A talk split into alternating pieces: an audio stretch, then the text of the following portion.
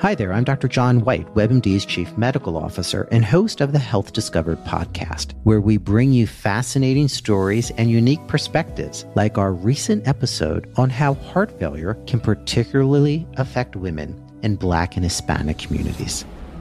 We've documented it time and time again. She was young, she was Black, she was a woman. No one expected her to look like the face of heart failure. When you don't look like what someone expects, that's going to lead to delays in diagnosis. We all have to take this constellation of symptoms, treat it the same each and every time, whether it's a young person, a black person, a woman. If someone presents to me with my heart racing and feeling winded, I need to get an echocardiogram 100% of the time, regardless. Listen to Health Discovered on the iHeartRadio app or wherever you get your podcasts.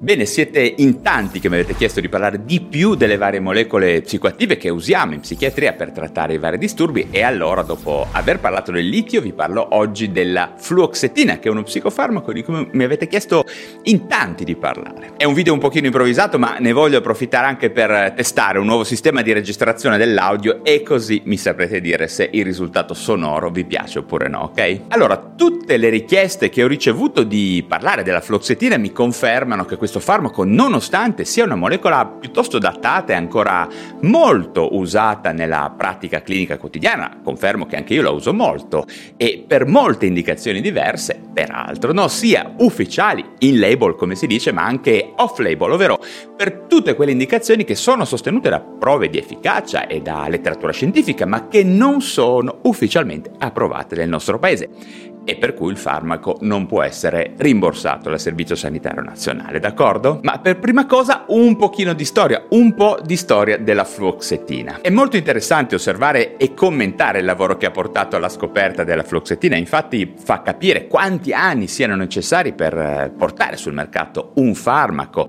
e quali sono le strategie utilizzate per studiarlo e per sintetizzarlo, ok? La storia della fluoxetina è iniziata presso l'azienda farmaceutica Eli Lilly, che ha base a Indianapolis negli Stati Uniti ed è iniziata nel 1970 grazie alla collaborazione tra Brian Molloy, un chimico scozzese considerato di fatto il vero padre della fluoxetina, e il suo socio Robert Rathbone. Vediamo che per arrivare alla produzione della fluoxetina si è partiti da molto lontano, infatti eh, era noto no, che un antistaminico, pensate, la difenidramina, aveva mostrato nelle sue applicazioni cliniche alcune inaspettate proprietà antidepressive. Guardate bene che questa è una cosa che accade molto spesso, cioè si parte da un farmaco di tutt'altra specie e poi si nota casualmente alcune caratteristiche, chiamiamole psicoattive, e poi da lì si parte per sintetizzare uno psicofarmaco, ok? In ogni caso, sulla base di questa osservazione iniziale, si decise allora di prendere la 3-fenossy-3-fenilpropilammina, un composto strutturalmente simile alla difenidramina ma più facilmente modificabile sul piano della struttura chimica, usandolo quindi come punto di partenza. Mm? Su questa base Molloy sintetizzò una serie di decine di suoi derivati i cui effetti andavano testati in vitro. E nella speranza di trovare un eh, derivato di questa molecola iniziale che inibisse specificatamente solo la ricaptazione della serotonina,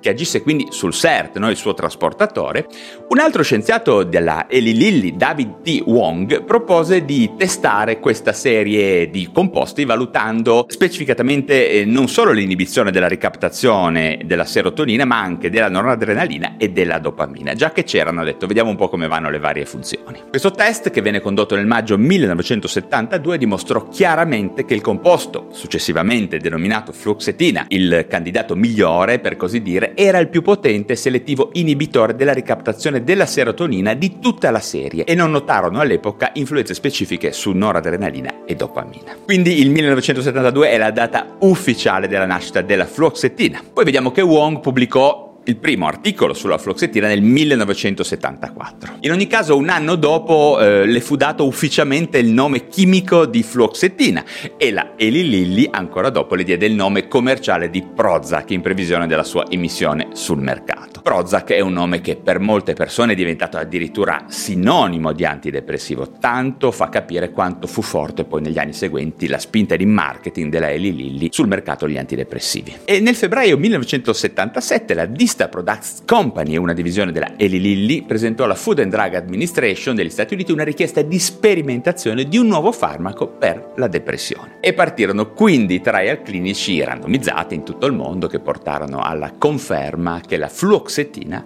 aveva azione positiva su diversi disturbi mentali a partire sicuramente dalla depressione maggiore. Bene, e questa è la storia della molecola per grandi capi, ma come agisce la fluoxetina e per cosa si utilizza in clinica. Vediamo che la fluoxetina è uno psicofarmaco appartenente alla classe degli inibitori selettivi della ricaptazione della serotonina e si usa per il trattamento di diversi disturbi psichiatrici come la depressione maggiore, diversi disturbi d'ansia, il disturbo ossessivo-compulsivo, gli attacchi di panico ed è anche indicato nella bulimia. Viene anche utilizzato off-label per altri disturbi come il disturbo disforico premestruale, anche l'eiaculazione precoce, addirittura abbiamo lavori ricercatori che ci dicono che è in grado, sarebbe in grado di contenere la violenza impulsiva in alcune persone, come ad esempio alcolisti o pazienti affetti dal disturbo borderline. Ma sono dati che per me non sono ancora completamente verificati, in ogni caso in Italia non è molto usato per questo. Rispetto al suo meccanismo d'azione, vi ho anticipato che la floxetina, come tutti gli altri SSRI, è in grado sicuramente di legare e bloccare l'attività del SERT, cioè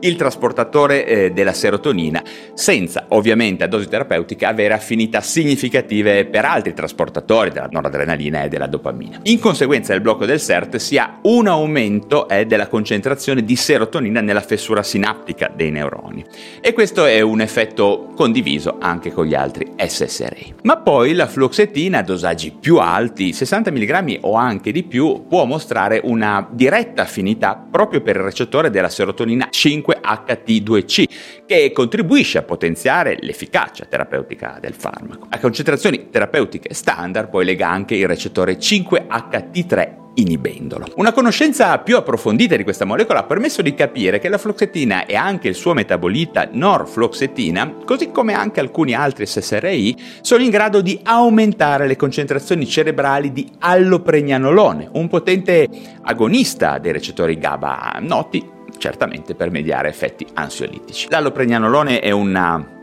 specie chimica molto interessante, è un neuroormone che, di cui ho già parlato in altri video e c'è proprio un articolo o più di un articolo sul mio blog, se volete andate a cercarlo. In ogni caso questo effetto di stimolo dell'allopregnanolone lo si ha anche a dosaggi considerati non terapeutici, come ad esempio 10 mg o anche meno. Inoltre floxetina probabilmente agisce essa stessa sui recettori GABA, quindi sono tutti effetti sinergici. Altri effetti importanti della floxetina li abbiamo sui recettori sigma 1 delle proteine che regolano il calcio, su cui si esplica un'azione agonista con una potenza maggiore, ad esempio di quella di altre SSRI come il citalopram, ma minore di quella ad esempio della fluvoxamina. E questa è una panoramica su indicazioni e meccanismo d'azione. Ma quali sono gli effetti collaterali? Diciamo subito che la fluoxetina è un farmaco che a me piace particolarmente per diverse ragioni che tra parentesi capirete tra poco. Ma in generale vediamo che gli effetti collaterali più frequenti per la fluoxetina sono la scarsa concentrazione, la difficoltà a concentrarsi, la cefalea, la nausea, le disfunzioni sessuali, certamente, la secchezza della bocca e delle mucose, la stitichezza e il fenomeno dell'appiattimento emotivo. Ma veniamo alle notizie buone.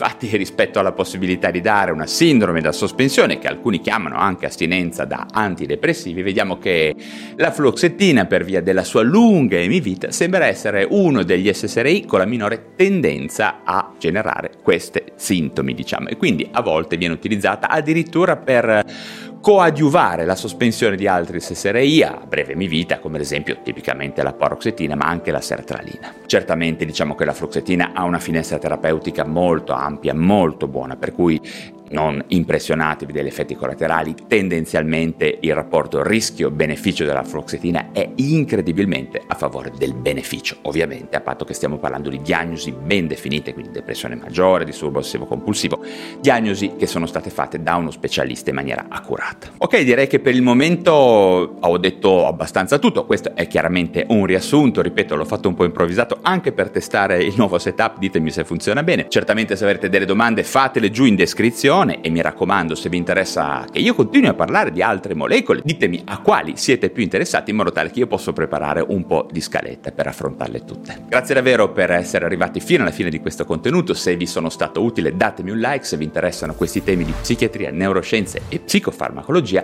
iscrivetevi subito alla piattaforma digitale da cui mi state ascoltando. Vi saluto e ci si vede presto per parlare di un nuovo argomento.